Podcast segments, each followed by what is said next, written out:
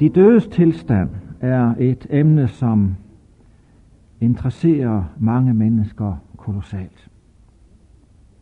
I den menneskelige natur ligger en længsel efter et langt og lykkeligt liv. Men der er noget ufatteligt ved vores tilværelse. Mange mennesker skaffer sig en uddannelse og går ud i livet, hvor de opnår en vis erfaring.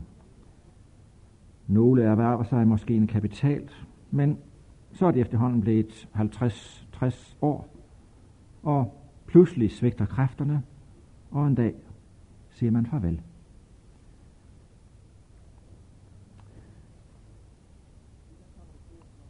Nu der kommer det store spørgsmål til os.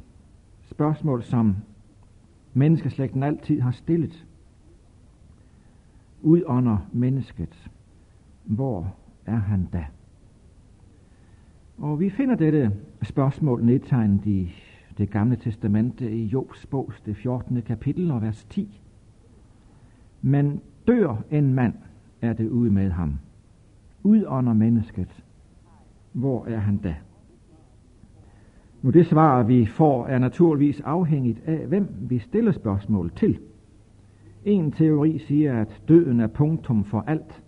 En anden, at livet fortsætter i andre skabninger, og at den næste tilværelse vil være afhængig af, hvorledes man opførte sig i den foregående. En tredje lære er, at mennesket har en udødelig sjæl. En fjerde påstand går ud på, at mennesket, når det dør, lægges i graven, hvor det hviler til opstandelsens morgen. En ting er sikkert. Døden er en fjende. Det er tungt, ja knugende tungt, at skulle skilles fra sine kære. Vi følger dem til dødens port, og der skilles vi. Hvad der går for sig bag denne, kan vi ikke se. Det er for os en gåde. Dødens store gåde. Således ser det ud rent menneskeligt. Da Josef blev anmodet om at forklare faraos drøm, svarede han, det står ikke til mig. Gud skal svare farve. Og disse ord vil jeg gerne gøre til mine ved denne anledning. Guds ord er en guddommelig kilde, hvor vi frit kan øse, og deri finder vi et fyldestgørende svar på et hvert spørgsmål, der hører med til vores sjæls frelse.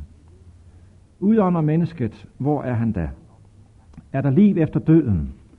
Hvorledes er tilstanden for de, der er i gravene? Kan vi hjælpe dem? Står de døde i forbindelse med de levende? Ja, mange er som sagt de svar, som mennesker giver den sørgende sjæl. Men vi ønsker ikke menneskelige gistninger eller meninger, men guddommelig sandhed. Jesus ønsker at give os et håbets og trøstens budskab. Og lad os lytte til de forhåbningsfulde ord, som vi har fra, egne Jesu, fra, egen, fra Jesu egne læber, og som vi læser dem i åbenbaringsbogs første kapitel og vers 18. Frygt ikke, jeg er den første og den sidste og den, som lever. Og jeg var død, men se, jeg lever i evighedernes evigheder, og jeg har dødens og dødsrigets nøgler. Jesus gik selv gennem dødens port, brød gravens lænker og lukkede den mørke port op. Job stillede ikke spørgsmålet ud under mennesket, hvor er han da, fordi han ikke selv vidste det. Til han vidste rigtig god besked.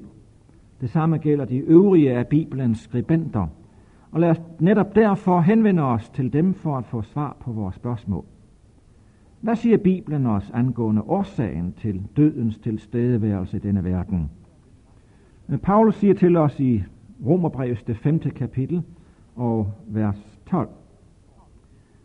Og derfor, ligesom synden kom ind i verden ved et menneske, og døden ved synden, og døden således trængte igennem til alle mennesker, fordi de alle syndede. Så den elendighed, der findes i verden i dag i form af smerte, sygdom og død, skyldes syndens tilstedeværelse. Men det har ikke altid været således, og vil heller ikke vedblive at være det. Døden er ikke afslutningen på alting. Det er gudsfornægtende og nedværdigende at tro, at mennesket skal slide og slæbe hele livet, og når det så har gjort sin indsats, dø, og så er der ikke mere.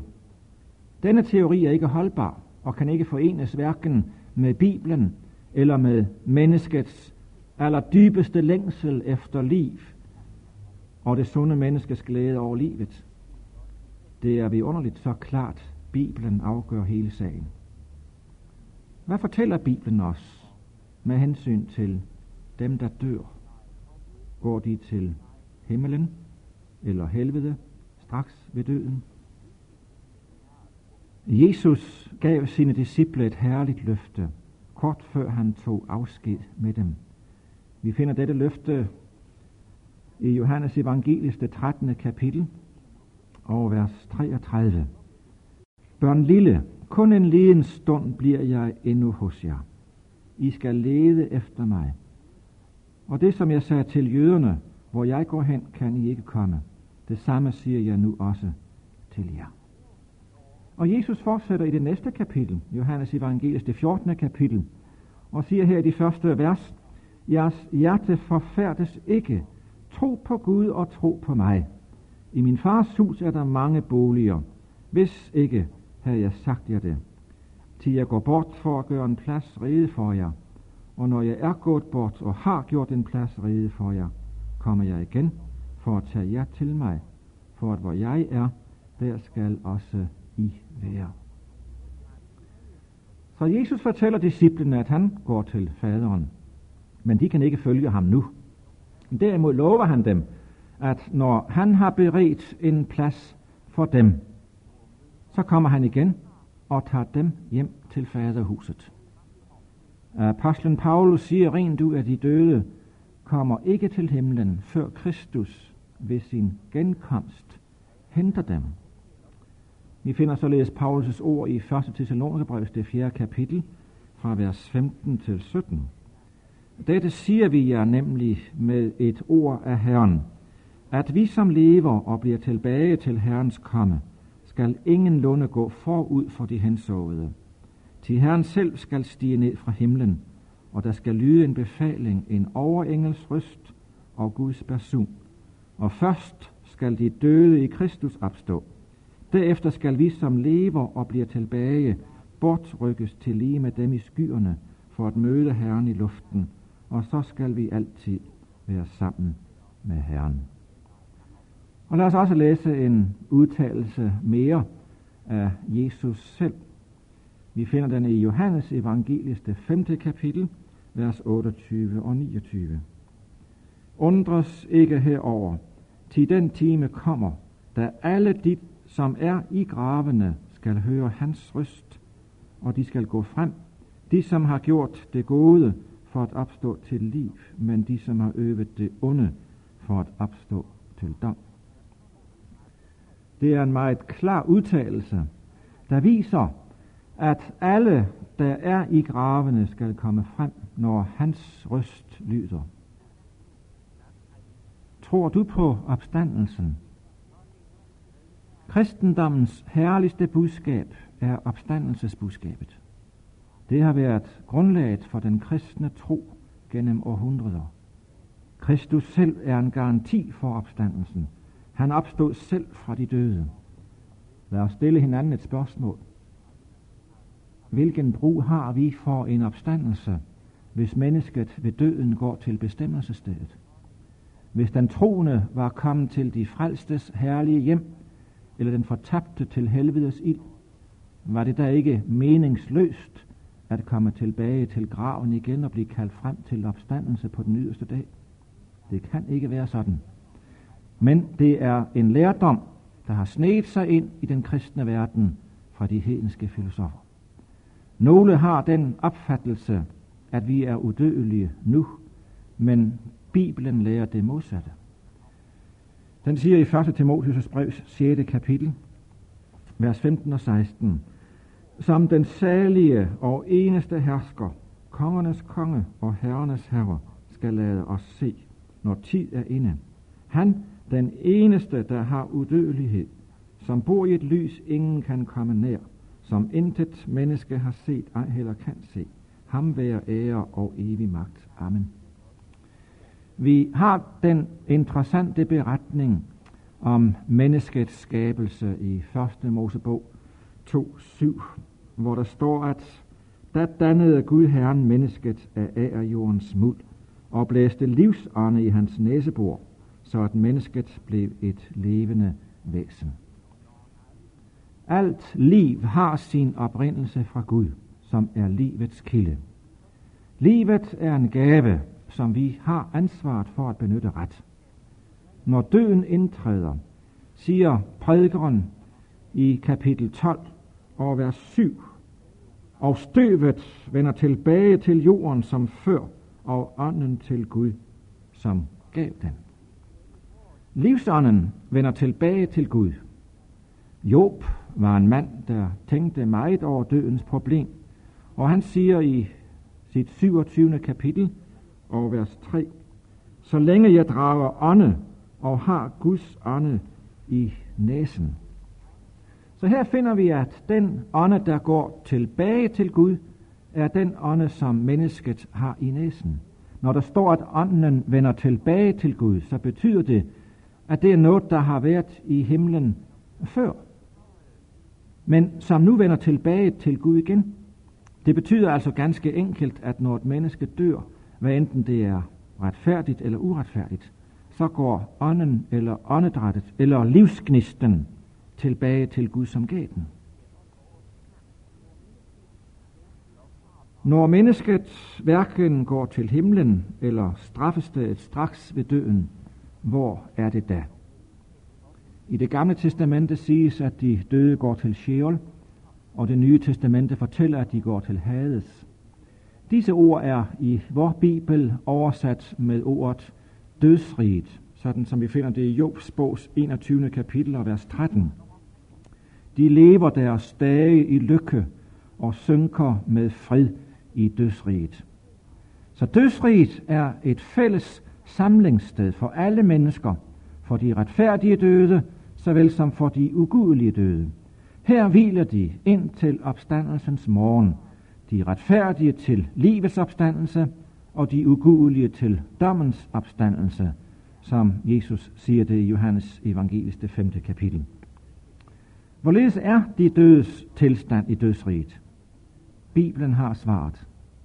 Da Lazarus, en af Jesu gode venner, er døde, sagde Jesus, som vi læser det i Johannes evangeliets det 11. kapitel fra vers 11 til 14. Efter disse ord siger han til dem, Lazarus, vor ven, er sovet ind. Men jeg drager hen for at vække ham af søvne. Da sagde disciplene til ham, Herre, er han sovet ind, så kommer han sig. Men Jesus havde talt om hans død. De andre mente, at han talte om søvnens hvile. Så sagde der Jesus rent ud til dem, Lazarus er død. Paulus bruger også det fredfulde udtryk sove i sin skildring af døden. Her i 1. Thessalonikerbrevs det 4. kapitel læser vi vers 13 og 14. Vi vil ikke, brødre, at I skal være uvidende om dem, der sover hen, for at I ikke skal sørge ligesom de andre, der ikke har noget håb.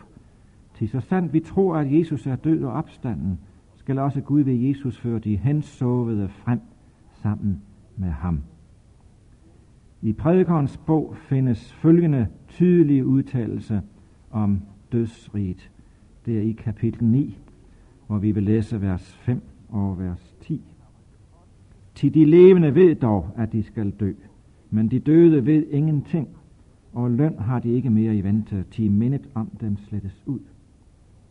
Gør efter evne alt, hvad din hånd finder styrke til, til der er hverken virke eller tanke eller kundskab eller visdom i dødsriget, hvor du stævner hen. Sådan taler Bibelen om døden som en ubevidst søvn, en mellemtilstand, hvor der hverken er pine eller lykke. Martin Luther og mange andre i den lutherske kirke har gennem tiderne hævdet den bibelske lære om døden som en søvn. Martin Luther siger således i sin udlæggelse af 1. Mosebog bind 2, side 1234. Menneskets sjæl sover således, at alle sanser er ligesom begravet, og vores seng er ligesom en grav, som dog intet fælt eller ondt har ved sig. Således er der heller ikke nogen pine på dette sted, hvorhen de døde kommer, men som man plejer at sige, de hviler i fred. Vi farer hen og kommer igen på den yderste dag, før vi mærker det. Ved heller ikke, hvor længe vi har været borte. Og Martin Luther siger i samme bind 1, siden 998, Derfor skal du tænke, lad ham hvile i fred, til jeg ved, at han nu har det godt.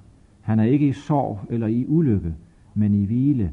Der ligger han og sover og venter på et bedre liv. Derfor er det vores trøst, at vores hustruer, børn, forældre sover og ikke er et sådan sted, hvor de lider pine, men ligger og hviler stille og roligt i fred. Den kendte danske præst Wilhelm Beck udtalte følgende, jeg citerer fra Indre Missionstidende 30. oktober 1886.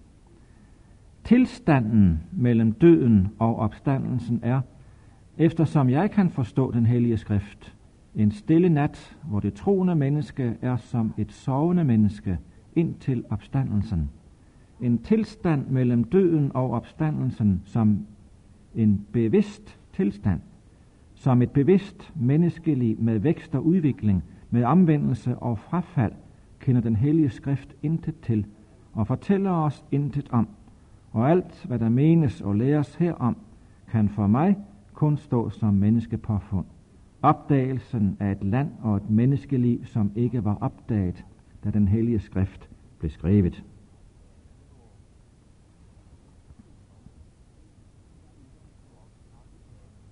Et andet spørgsmål, som mange mennesker grubler over, er, gives der lejlighed til omvendelse i den anden verden for de mennesker, som ikke her i livet synes at have haft så god anledning? Det er et vigtigt spørgsmål.